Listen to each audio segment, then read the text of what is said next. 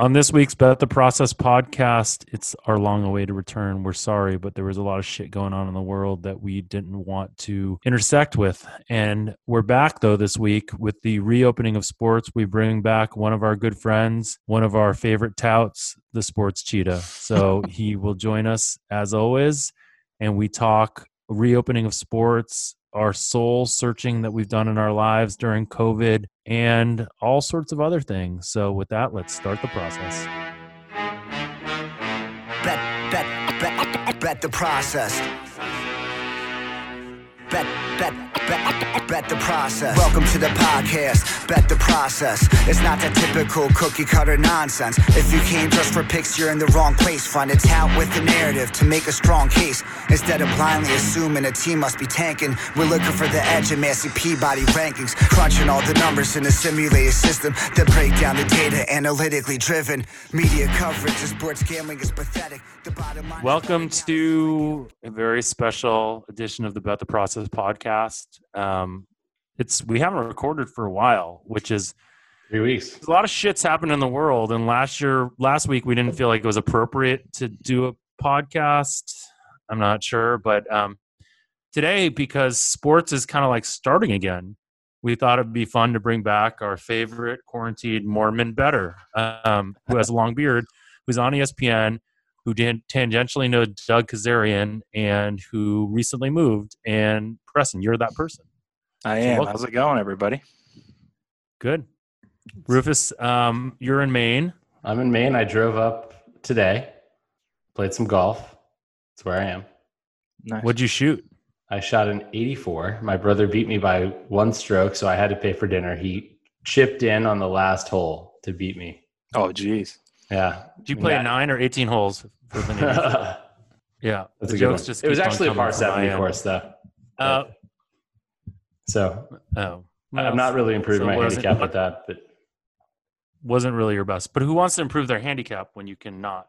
That's a fair point. So, wait, Preston, where are you right now? You moved. Where'd you move to? I know you moved out of Vegas. Are you back? Are you in L.A.? Yeah, I'm near Los Angeles. We're just crashing at my parents' house right now, actually, for a couple more weeks till we buy and move into our new home, which will be in wait, did you buy a place or did you rent a place? Neither. You said yeah. Buy.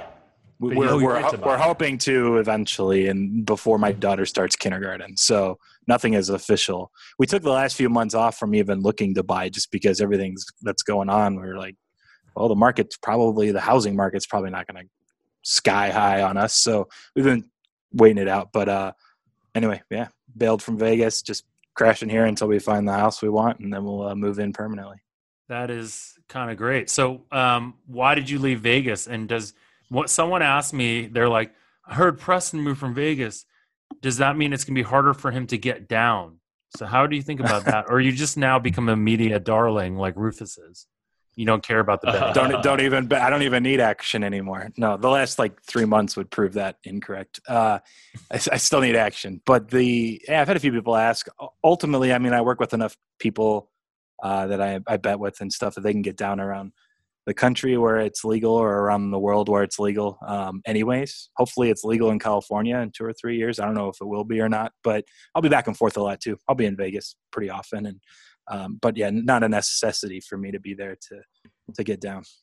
You have your network. Do you think that coronavirus has made it the proliferation of legalized sports betting state by state quicker to happen? Or I think the answer is pretty easy. If it's states are going to need money. Yeah. States are going to need money, and this is the money grab, and then also a place like Illinois is now relaxing the whole notion of in person because of coronavirus. So I think it's generally once sports start again, presuming they don't have to stop again, it's ultimately going to be good for sports betting. For sure. But I mean, let's be honest though, the amount of revenue states get from sports betting is not going to be that high. Don't tell them that. They don't need to know that. They believe they're going to get a lot of revenue from it, Rufus. If they want the money, they should be looking at the iCasino stuff. That's where the revenue really is. Yeah, but you don't online make slot machines, do you? Okay, think about this. I don't, but states could. You make a lot of money from online video poker. Think about how much. Of course, but think about how much money casinos earn from slot machines relative to sports betting. Sports betting is sports books are a loss leader. I mean, it stands to reason that online slot machines would be the same thing, and there has been some carryover. Like Captain Jack was telling me that once DraftKings launched their iCasino, they had like 3 games, and like the whole New Jersey, iCasino handle went up like 80% or something. So there's some crossover, but I think the point is states want money wherever they can get it. And that's going to be sports betting is one of those things. Yeah, I think so. Preston, how have you been spending your time during quarantine? Like, have you been betting Korean baseball or, because if you have been, you're a little bitch because you've been holding out on me because I really, you don't send us any plays anymore. I did a little bit on my own and then just didn't bother with it for the last month or so. Just someone else that's originating. I'm getting pieces of some bets in that, but I haven't. They move the market so much too that it's almost pointless. What is the market? What are limits? Yeah, what are limits on that? It's really interesting. So I think they usually will open up like, I don't know, on the East Coast, maybe early afternoon, and a limit like offshore, say at Chris, will be just like $250. And then the PPH sites will start going up and it'll slowly maneuver. But if you're betting at, say, like 10 p.m. Pacific time, a couple hours before the games start, you can get down like $3,000 at Chris on a side, $2,000 on a total. It's pretty standard. Some of the games, for certain reasons, I'm not sure why, are $5,000 on side. So you can get down. Maybe those are the games that are on like ESPN or something. Maybe they're the national TV ones. I haven't actually followed, so that would make sense because it's an occasional like Friday night games. I think are that case. But no, I haven't really been betting them seriously. I haven't followed it much. And, yeah, I apologize. Do you think? Wait, Preston, hold on. Preston, do you think those limits are higher just because those markets can be monitored more by traders and stuff, and just because there's nothing else going on, and they're willing to take that volume? I mean, because obviously, when Major League Baseball's in session, I'm sure there still is KBO betting, but I'm sure the limits are like $250 at like the biggest sites, right? Let me ask you this: if the market was open for like 15 hours for, say, NFL player props, do you think it would be beat down 12 hours into it enough that they would offer player props at that point for like $2,000 or $3,000? Because I think that's also playing at least some part of the role, is that the market is getting hit every which way for a good amount of time that, it's mature at least at that point. That's a fair point. There are more people betting it, whereas normally they're not getting the same price discovery in the KBO. But right. So the thing with player props is a lot of these books aren't even moving action because they'll take sharp action on an under and they still know that the public is going to hit the over. And so they don't want to move it. And and instead of making a sharp line, they're just going to limit winners, right? Yeah, no, that's a fair point. Probably not a perfect analogy, but I think part of it is the price discovery, and then also that they are probably keying in on it more just because they can, and nothing. I don't know anything else that you can bet right now, at least at that amount. I know table tennis is going on, but that's like $100 or something. Yeah, but like it's interesting that none of us three have like felt the need to bet any of these games. And is the biggest reason that you guys don't think that you could get an edge? Is the biggest reason like maybe it's great to just take a little bit of break? Like none of us have ever taken a break like this before, and it's like kind of a natural way to do it. And like the further we got into quarantine, it was like I didn't necessarily need action or a sweat. Like I was kind of fine. And like you sent out like a pick on like a Taiwanese basketball game. I remember finding myself and being like, no, I kind of just don't even want to bet. Like, I don't need to sweat. I don't need to, like, figure out how I can track this game. Like, early on, I bet, like, a couple horse races. And I couldn't even, like, I thought I was betting races that I could at least watch on one of those, like, horse racing channels. And, like, I couldn't even figure out how to watch it or how to even, like, to the point where I couldn't even figure out whether I won. I had to keep refreshing my account to see whether I won. And like the good part of the story is I did win. And I was kind of like, okay, this is a moment where I'm just like, take my winnings and leave. But it's been interesting. I think, like we cover on this show, I think a lot of like the interesting psyche and psychology of sports bettors. I never thought there would be a point in my life again where I went like, I don't know, 70, 80 days without a legitimate sweat. Yeah, that's right. It's like the Rufus approach. Like, because Rufus he bets so much action, he's not sweating it. It's like the sheer opposite of you and I, really. Or maybe I'm more in the middle a little bit, but he'll bet stuff and just not even follow it, and then you just do accounting after the fact. And I'm definitely not to that point at all yet. I mean, you and I have I don't think it's like getting to that point. I think everybody does it differently. Well, see, here's the main difference between Preston, between you and me. Sorry, between me and you and Rufus. Here's the difference. You and I, like, our like level of sweating when we're getting crushed goes up a lot, right? Yeah, like we just sweat everything. We like to bitch about everything. Rufus, when he loses, just decides to go play golf for the day and leave his phone at home because he just like is that zen about things where he's like, no, I don't want it to bother me. I know it'll turn around. Like, well, you and I, it's not like, that I know like, it's going to turn around. Hell yeah, got a vent. Yeah. Why are they going for a field goal here? It doesn't make any sense. I may not know it's going to turn around, but it's just like I don't want to be surrounded by all the negativity. If I had a dollar for every time Preston has sent me a text bitching about some college kid that missed a free throw, I'd probably have like $1,000. Yeah, probably $1,000. And that's just one tournament in March. That was the one. It's the best shit ever. So none of us have really been betting. Wait, I mean, we had golf last for two weeks ago, week and a half ago. I don't know.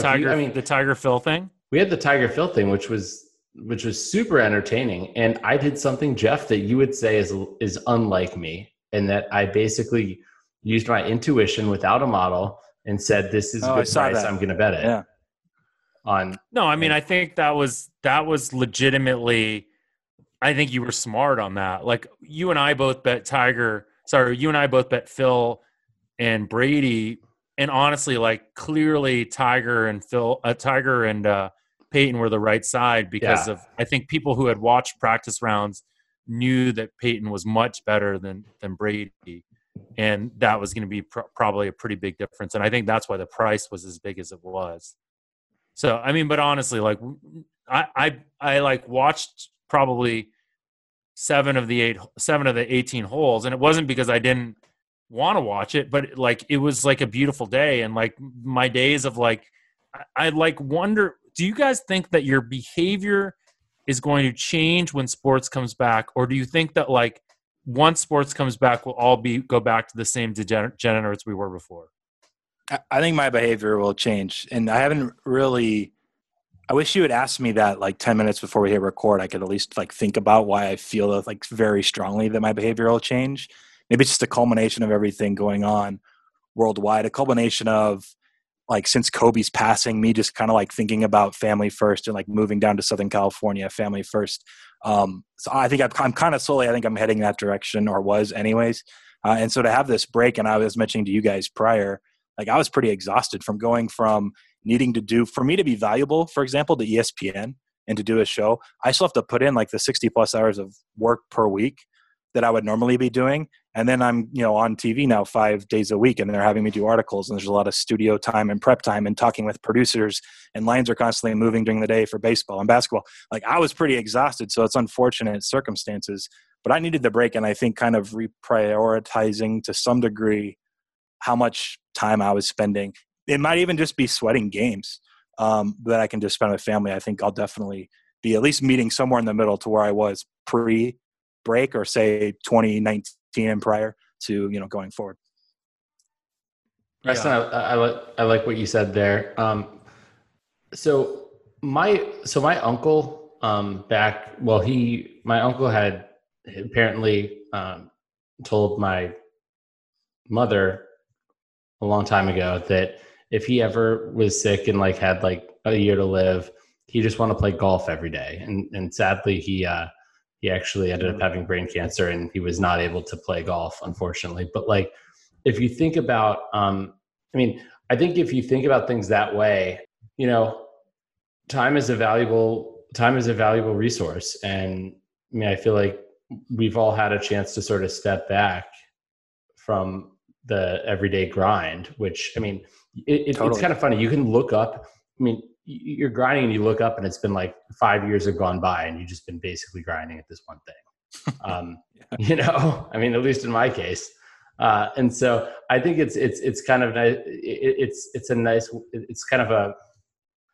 It's a chance to sort of self-assess and to figure out what's important to you. And I think for me, I haven't changed a lot, but I mean, I do know the things that I enjoy. And I think, obviously Kobe's death and like a lot of the stuff going on in the world right now kind of make you, sort of think hard about your priorities. Yeah. I mean, honestly, I don't really know. Like I remember at the beginning of all of this, I was like, I mean, Preston and I legitimately bet really like the last real bet we could have made, which was like a second half over of a Washington State, like Oregon, something or the other game, which our model popped as an over winner. Like, and Preston, like, you know, tweeted out about it. And we kind of made that joke. And then I don't think we had any idea how long this was going to last for. Yeah. And like, the crazy thing is like, I don't miss the sweat at all. Like I really don't. And like, I wonder, I mean, we say all of this, right? And like, why? Let me just throw it back at you. Why don't you think you miss it? I guess I don't know. Like, I mean, so I've been like during quarantine, I think about all the things I did. One, I took a new job, so I'm like super busy with that. You know, my kids are getting a little bit older, so it's like more fun to spend time with them than it used to be. I've been playing a lot of, and you can give me like super nerd alert, but I've been playing a lot of online Catan with my friends. So like we'll play like Catan on the iPad and we'll Zoom with each other. I've played a little bit of online poker with my friends, and it's just like, it's fun to connect with people socially. Maybe we'll go to a point when games come back where we'll start to like Zoom together and watch games. And that would actually be pretty fun. Cause like, you know, Preston and I during like, when things are busy, we will like text each other for, you know, at the end of a game that we're sweating as if we're like in a chat room together. And so, you know, I mean, I think maybe we take that to us with sports. I mean, I find it hard to believe when then real legitimate sports are back going on that we aren't going to want to have some action on them. And then we aren't going to want to like, you know, look for edges and just the things that we do, right? Like, it's just hard to believe that we won't want to do that. And so, but again, like I find that I miss it a lot less than I thought I would. And I think part of it is because we were forced to break a habit, right? Like it's really hard to break a habit, like without being forced to do it, right? Like cold turkey. Yeah. Yeah. We basically went to rehab, right? Where we were forced to break a habit. And like, you know, we were just, there was no choice. Right. And it's just funny to think about, like, the first couple days were tough, and then the more it went on, it was tough. And like I remember that effing golf tournament, right? I had Matsuyama to win, and after that first day, he was up by I don't even know how many strokes, and then they canceled the thing. And I remember like being really upset about that, but then like now I'm just like I don't know, who cares? So it's just, it is pretty fascinating. Well, luckily we have golf back this week. But I remember I was segue into golf. Wait, I was going to say something else before in terms of priorities. And I remember this guy I worked with at LVSC, a good friend, Jason Bean, unfortunately passed away back in 2014 from brain cancer. But he had brain cancer 10 years before that. And when he was in the hospital, he was still getting people to go bet games for him. Like at the point when he just loved it so much. So, I mean, I think that I'm not saying it's a bad thing to love the sweat and love betting. Right. I mean, it's fun to definitely have a sweat from time to time. And I think it'll be fun to have it back. So like all that being said, it's not about, I mean, it's obviously, you know, Preston and I, this is how we make our living, but I wouldn't say it's about the money though. Right. I mean, I don't know about you, Preston, but did you decide, hey, I'm going to be a sports bettor because I think that's how I can make the most money? No, it's definitely like the part of it's ego and like trying to beat the sports book. And it's just a game. It's a puzzle. Like he mentioned playing online Catan. Like I played that game in high school every week with friends, and we would play Axis and Allies. We'd play a cool game called Diplomacy. It started with Risk when I was like even younger than that, Stratego before that. Like I've always in chess, right? Like I've always wanted to try to, and poker eventually as I got older. And then I transitioned from poker to betting. But yeah, it's always been the competition, I think, combined with you can win money with it. But I never, initially when I started betting, considered how much you could potentially make as being the reason I would do it. It was more just kind of a hobby passion that turned into this. So yeah, it's interesting outlook to think of it that way. I think the best bettors are the people that are really good at games and puzzles and things like that. And I think that the people that are doing it for that reason, and because you're doing it for that reason, because you enjoy it, you end up working that much harder. Yeah, I think it's good. All right. Enough of like the soft, gentle side of our feelings and whatnot. Like we're turning into like a bunch of libs talking about this shit. Let's talk a little bit about golf coming back. Rufus, are you betting this weekend? Yes, sir. You've said before that like one of the biggest things is how people's recent performance has trended. So now no one has a recent performance, right? So like, where are your edges to come, do you believe? And are there some real edges? I mean, they're probably all gone because you've bet them, but like, are there some real edges going into this tournament? I thought so. I mean, Jeff, you have a point. I mean, recency does matter a lot in golf, and the most recent, quote, professional data, aside from mini tours, is back in the beginning of March with one round of the players. So there's not a lot to go with there or go on, but you know, I still think, I think people are going to buy into little narratives. I mean, I've heard from people that are close to golfers that so-and-so is playing really well and this other guy's playing really well. And it's always that these guys so-and-so are playing really well. I've heard from different people that like Scottie Scheffler is playing lights out, that, you know, Ryan Palmer is shot a 64 at Colonial where he's a member, you know, last week, and he doesn't have to deal with the distraction of getting tickets for friends and family like he does at when normally when the, you know, at that tournament. So he's going to be able to be a little looser. You know, I mean, there's all these narratives, and like Corey Connors is playing with a bunch of professionals and like kicking their butts. Like, I mean, you hear these narratives, and it's hard to figure out what to buy into and what to not buy into. So it's the kind of thing where if I'm getting it's the kind of week where if I'm getting market resistance on something, if I'm betting something and somebody's betting it back, I'm probably going to not try to pile onto that one because I know that there's a lot of information out there that I don't have. But still, this is hard information to quantify, right? And I think, you know, most people have an incomplete picture. They know, even the quote information guys, you know, they have their caddy that gives them information about such and such a guy. They don't know the entire picture. And so it's hard to really compare. Okay. So all that being said, what are you going to bet on this week?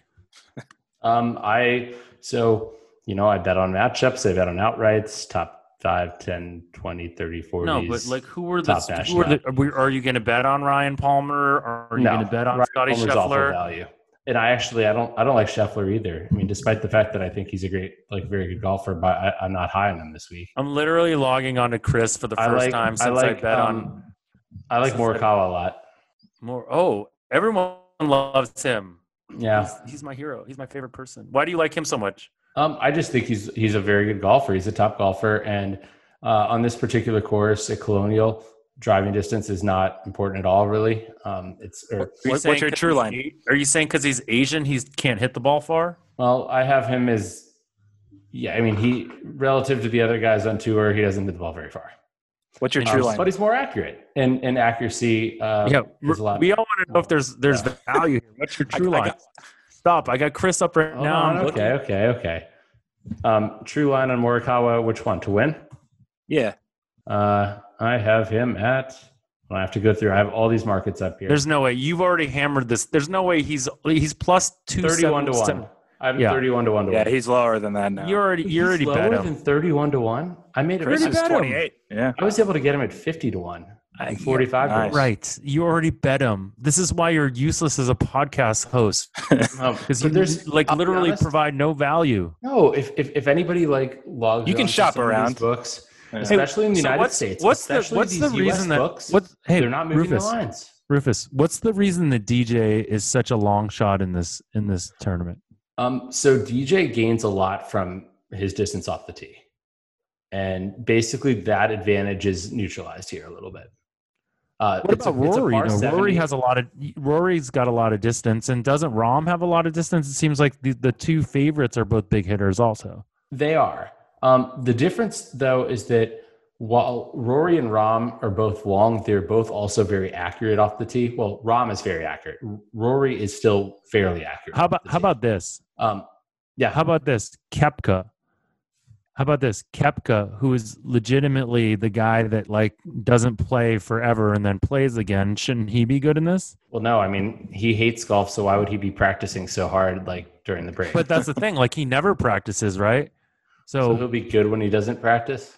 But that's the thing. They always say he never practices. So if everyone doesn't practice, shouldn't he be good? Well, I don't know. I mean, he's used to it. You know what's interesting is that there is like one thing that I thought about looking into was basically how players play after long layoffs in general. But if you look at that, you're largely going to get injury stuff. But I mean, I have found in the past that how players play early in the season does have some predictive value. I mean, there are guys like Charles Howell that are just grinders. From what I've heard, the guy takes 5 days off a year.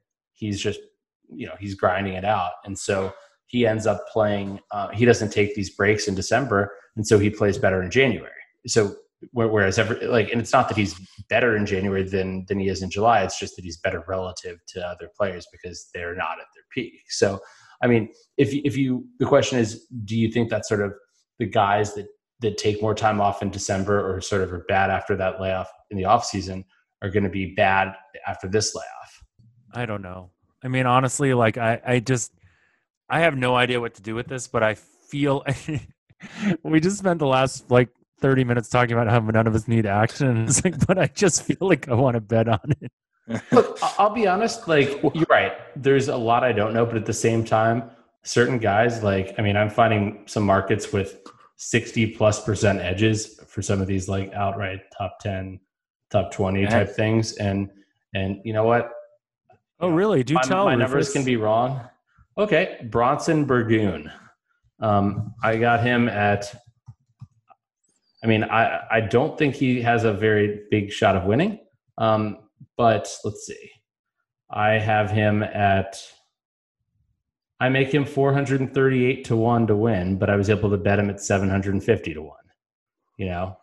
I make him 60.6 to win or 60.6 to 1 for a top five. And I was able to get that at 100-1, there are markets out there, where, guys I think are definitely underpriced, and especially guys that I feel like fit this course pretty well that aren't long drivers, guys like Brian Stewart, Bud Cauley, those guys. How about Morikawa in his matchup? And I'm guessing this is shitty value at this point because you probably bet it against Lowry.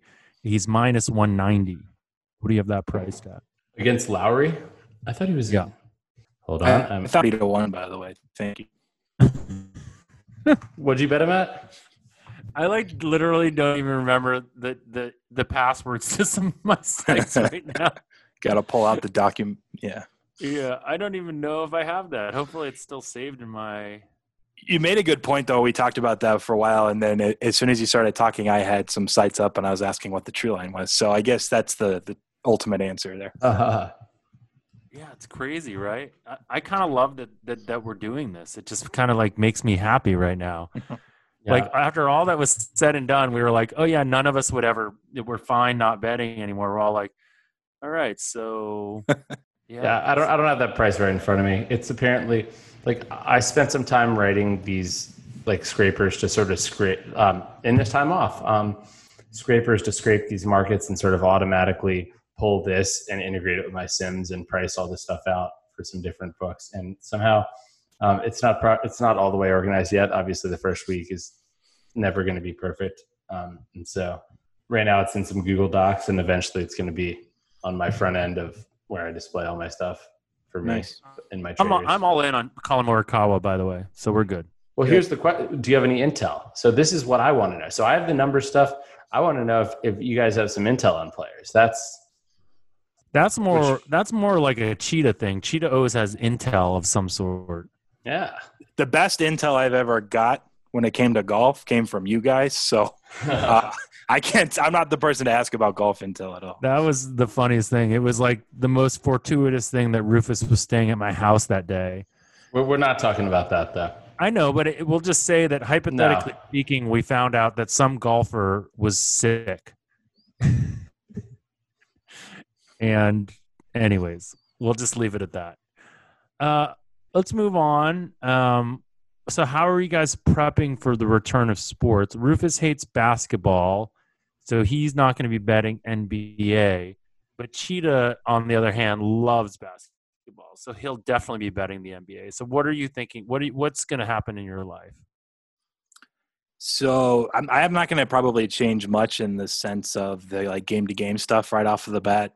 People were asking about that. There's probably not going to be much of a home court advantage, but they're also still nothing official trying to propose where higher seeds come playoff time stay in the hotels of their choice because there's such a discrepancy in the luxuriousness of different hotels there. That is amazing. So, yeah. That's so amazing. Like the one you pick seed, your hotel rooms and you pick the other team's hotel rooms. It's like a draft, essentially. Yeah, so that would like be the version of home court in the NBA playoffs. But they're doing that 8 games of regular season prior, and ultimately I'm just going to go with my – I have a player model that I use to put out projections. I'm just going to trust them. There won't be a home court advantage and just roll like that. The one thing that did someone actually asked me about it a few weeks ago that at least interests me to some degree is, and Jeff's talked about it on your podcast before, with those NBA post All-Star break first quarter unders. He asked, is this like a similar thing? Like, are you going to look at it? And it's interesting because these guys haven't really played real basketball games for what'll be almost 4.5 months by the time that they play in one. And it kind of mirrors the All-Star break in the sense that when other time parts of the year, when they have 4 months off, they still have a preseason before the regular season hits, right? So they're playing games.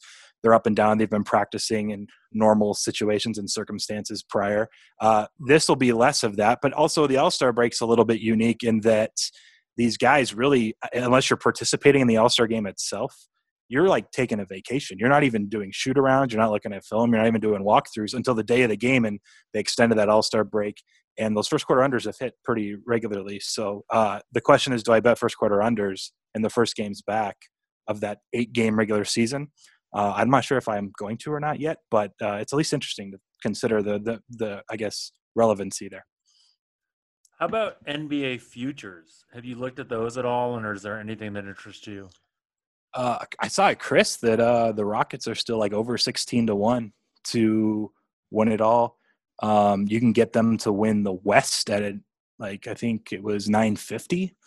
And then most places, though, are like 8-1 range. But regardless, I have them winning the West 16% of the time, which is like plus 525. So I think when you're looking at – did you say that true price was? Hold on, I'm getting my computer. I was 16%, so I think 525 is close. You can tell me if we're wrong. It could be wrong. The Rockets are plus 1,500 to win it all on on Chris. Yeah, the 16% was to win the West. I can pull up where I had their total NBA finals. But I when I did the comparison recently for something else, I had more value on the West itself. But let's see, it's 8% to win it all. I don't know. Have you found, at least for NFL futures for me and stuff, I've found oftentimes the conference ones have a little more value. Yeah, no, I've seen that pretty regularly in the NFL, I feel like, especially. So yeah, I'm with you there. And the angle is outside of the Lakers and Clippers and Bucks probably just being slightly overvalued as a whole. All three of those teams would have been higher seeds than the Rockets. And I really don't think there's another team in the NBA outside of the Rockets that can pull it off. They start equipped personnel-wise, stylistically-wise. They play such a high-variance game, and then they even, doubled down on it by going super small with PJ Tucker at center, opening up the lane for Russell Westbrook. They're shooting 53s a game. Like, that's what I want if I'm going to be taking a 16-1 shot, right? And now the Lakers won't really have home court. The Bucks aren't going to have a home court if it came to the finals. And these are teams the Rockets would be playing from behind, with only potentially 3 games in Houston. Now it's all neutral. So that's the one team that kind of sticks out as – I think if someone's going to kind of surprise because of all of the circumstances, they just get hot. Not to mention everyone, rags on James Harden for looking exhausted in the playoffs because he carries his team all season. Now he just had this break. He actually might be finally plays well in the playoffs. And if that's the case, then I think they'll have a legitimate shot. I'm in. I'm in on the Rockets. I like Beautiful. That. Preston, have you or Jeff, have you guys looked at any NFL futures? Because I know those markets have been up for a little while. I bet season win totals in divisions, and that's it. But I haven't even bet a Super Bowl future yet, but I bet season win totals in divisions. Some douchebag's been betting them and taking all the value out of them. Yeah, Preston. Why would you do that? Not me. You're the one betting the Ravens. What was it? 2,500 to 1 to win 0 to 4 games. That was a really interesting bet. What's your true price on that? 40 to 1. No, 40 to 1. No, maybe. No. It wasn't 40 to 1. Sorry, Jeff. I asked Jeff what he thought it should have been, and he said 20 to 1 or 41, 400 to 1. It was in the 200 to 400 to 1 range. Well, I mean, I was skewing myself because I knew which way you knew the answer.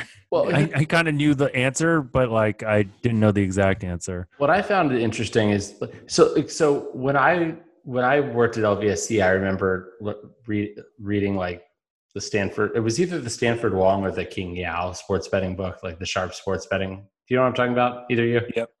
Yeah, I know what you're referencing. Yeah. Right, and they talked about modeling out season win totals using the binomial distribution, where you basically say, okay, if a team, let's say we have a team that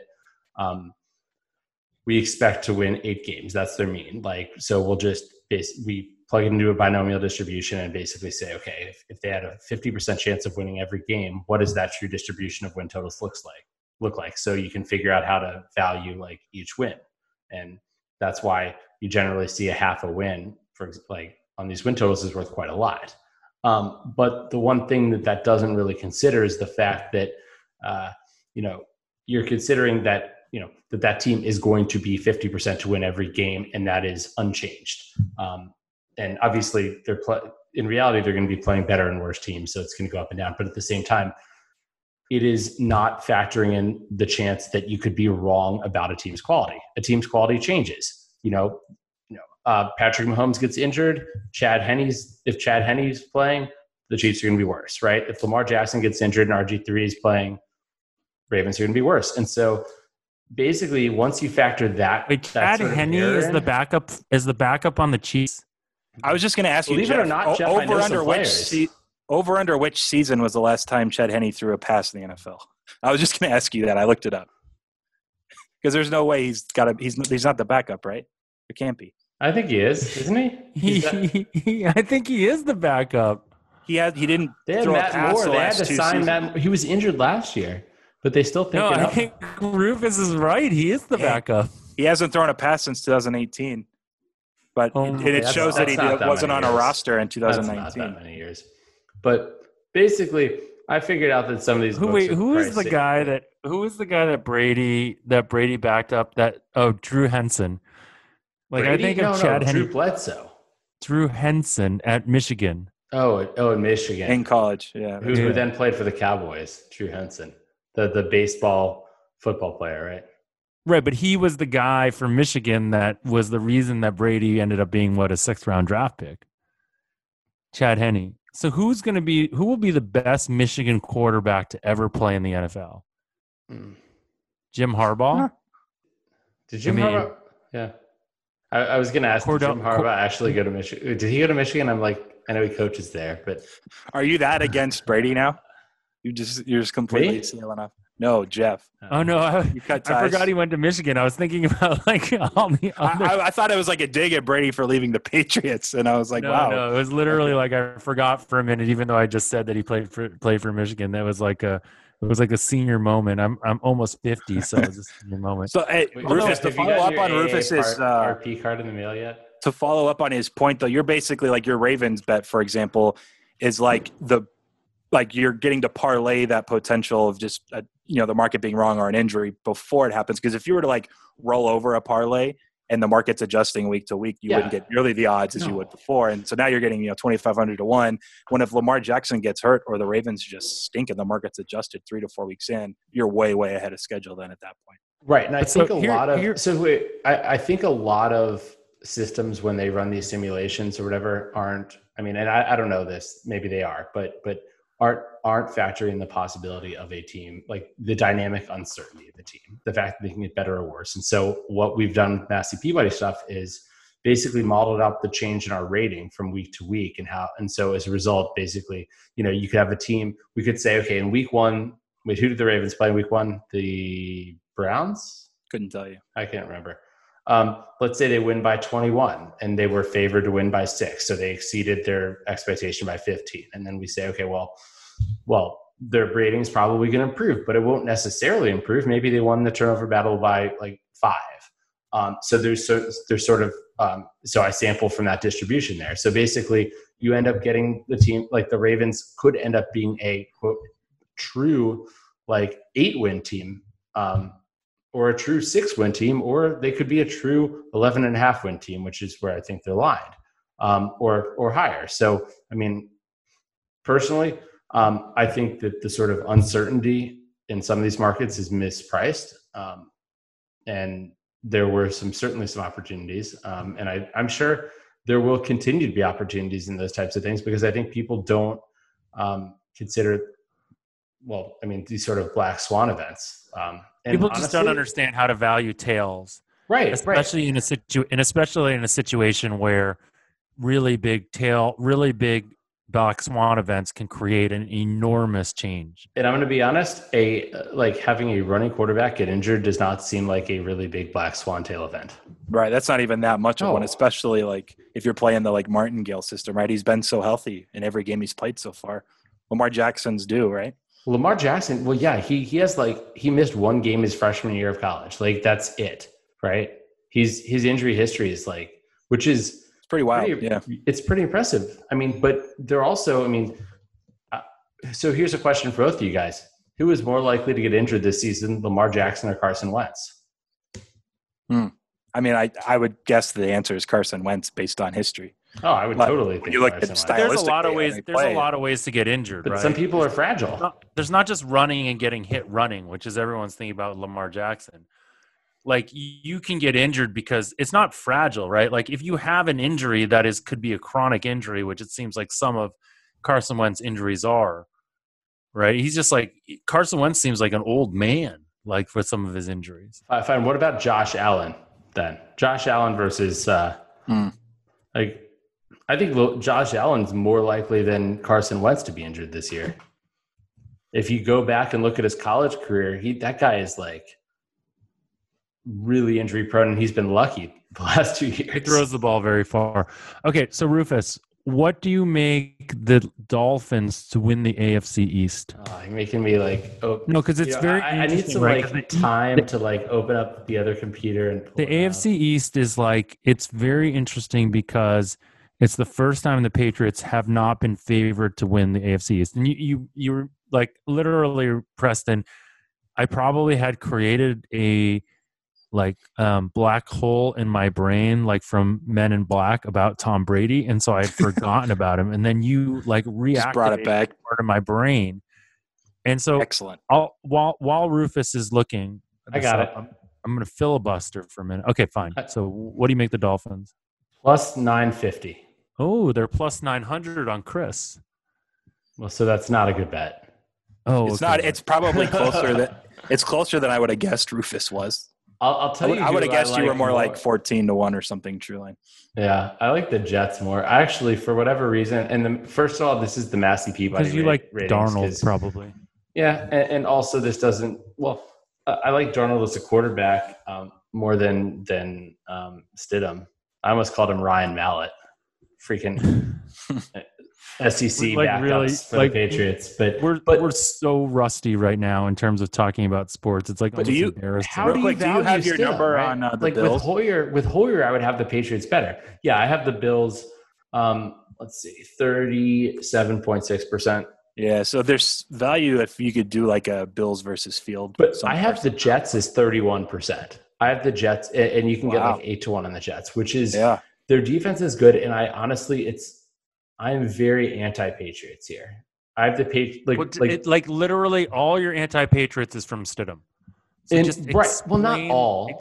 It's also from the fact that defense is less predictive from year to year than offense. Rufus, the Patriots excelled on defense last year. So much of your is coming. We've talked about this before. Right. I have Stidham as the worst quarterback in the NFL. If they had Andy Dalton in there, they'd be better. Much better. Not just better, much better. Okay, but let's, what do we have to go on with Stidham? We have the fact that he was a, I'm not arguing. I'm not arguing. Fourth round pick? Hasn't played a game yet. Okay, Rufus, like, I'm not arguing with you. I'm not arguing with you on why, on whether you're right or wrong. I'm just explaining. This is a podcast called Bet the Process. No. I'm explaining to people why your numbers are based on your process. And I'm explaining the process of why Stidham is so low. So the question is, should we give him a bump because Belichick believes in him? Honestly, probably yes, because it's just like guys that get recruited by Alabama suddenly that were 2-star recruits suddenly become 3-star recruits because the rating, you know, they're like, oh, we better, the rating services are like, we better take another look. Nick Saban likes him. Okay, so next question, and this one is for Cheetah. What do you make the like Buccaneers situation, and like how good do you think Brady will actually be next year? So, you know, I don't know if like, I think most people maybe listening to this already know this, but I mean, Jameis Winston, he led the entire NFL in passing yards. I think he was second in touchdowns to Lamar Jackson, but he threw like 30 interceptions. And their defense, I think, was criminally underrated. They were put in a ton of bad spots, but when you break down some of the underlying stuff, like they're really, they were great, especially against the run. It's their setup, I think, just from what we saw last year, to have a guy like Brady who would be the polar opposite of what Winston was as far as like controlling the football and taking care of it, and just probably a smarter decision maker as a whole. So it's set up for him to do it, but what is he going to be, 43 by the time they start playing games? Like eventually there has to be some sort of decline there, on top of the fact that it is a new system for him to some degree and new personnel and just a lot of new. I've found their stuff to be priced fairly, though. I haven't bet anything against the Buccaneers like I was hoping or expecting. And so I've just kind of stayed away and can kind of just be a fan, I guess, not necessarily rooting for or against, but just a spectator and see how they perform. But yeah, no bets in Tampa Bay yet for me. So wait, Cheetah, who have you bet for season win so far? I pulled it up just in case we went through it. Yeah, I have the Cardinals under 7.5 minus 110. I have the Buffalo Bills under 9 plus 115. And I have the Cowboys over 9.5 plus 100. Wow, over 9. Okay. Yeah, I have the Colts over 8.5 minus 120. The Chiefs under 12 minus 120. And under 12? Who had under 12? I think Caesar still has 12 if you haven't bet. Wow. Yeah. Wow, okay. They only took 1,000 and it probably moved like 10 cents. So maybe, but you might still like 12 minus 130 range. I would love that. I thought there was one more I bet. Oh, Redskins over 5 plus 105.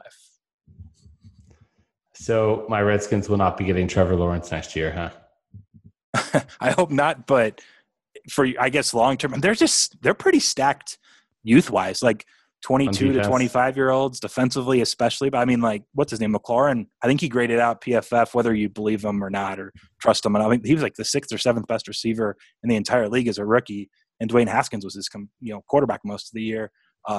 Lawrence would actually be – you'd be rooting for that as a fan for sure, I think, long-term. But they're set up to be, I think, a little sneakier. But like they were – I think they're a 3-win team that – you look at some of the underlying stuff, played more like a 4-win team, and I think, they're going to be a win or two better with Ron Rivera as the new coach. I mean, that's an upgrade probably in and of itself too. So, yeah, I kind of am bullish on Washington. Okay, so we've covered NFL. We've covered NBA. Last thing, let's just talk a minute about baseball. Do we have any idea what's going to happen with that? And do you guys have any desire to bet on it? Like, we're all like, slightly trepidatious baseball bettors these days. Does this make you more inclined to want to bet it or less inclined? I guess I'll start. Yeah. Zero inclination to bet it right now. I mean, well, there's no games going on right now. Right. I mean, but if it comes back for the second half, which who knows? I mean, first off, the history. If you like, I actually wrote a paper in college on the reserve clause and the antitrust in baseball. It was for an American economic history course, I believe, or it might have been American legal history. Those were both courses I took, and it relates to both. But if you know anything about history and baseball, then you know that labor issues are a ongoing huge thing. And this does not seem to be a good one right now for baseball. So personally, I don't know if we're, I don't know if it's just posturing, but the sides seem pretty far apart. So we may very well not see any games, and with nothing to do with COVID. But if we do, especially if it's in July, I'm definitely going to avoid it because I avoid all baseball betting in July. But it's not the same, Rufus, if they just started. I know, Jeff. That was a joke. Oh. You have zero sense of humor normally, so I didn't realize that was a joke. Oh. Well, it's non-zero now. Cheetah. Nerd joke. Cheetah.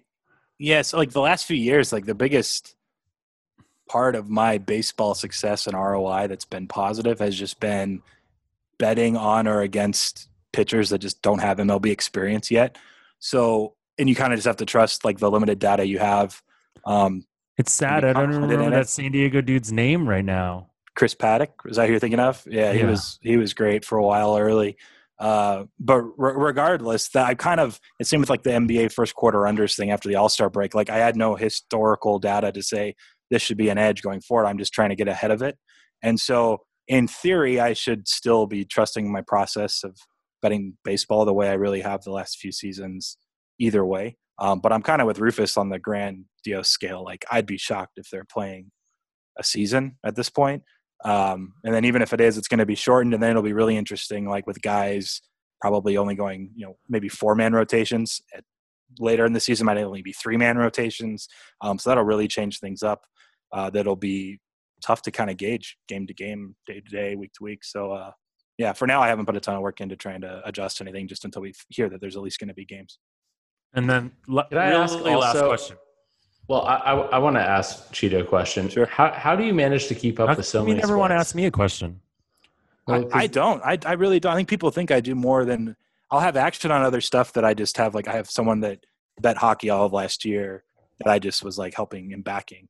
But I only do NFL, college football, NBA, college basketball, and then I do baseball just usually through June, and not even all of June. It's mid-June, and then I'll just start prepping for football again. So – it's really just NFL, college football, NBA, and college basketball. And then 25% of baseball, or maybe it's a third of that's baseball.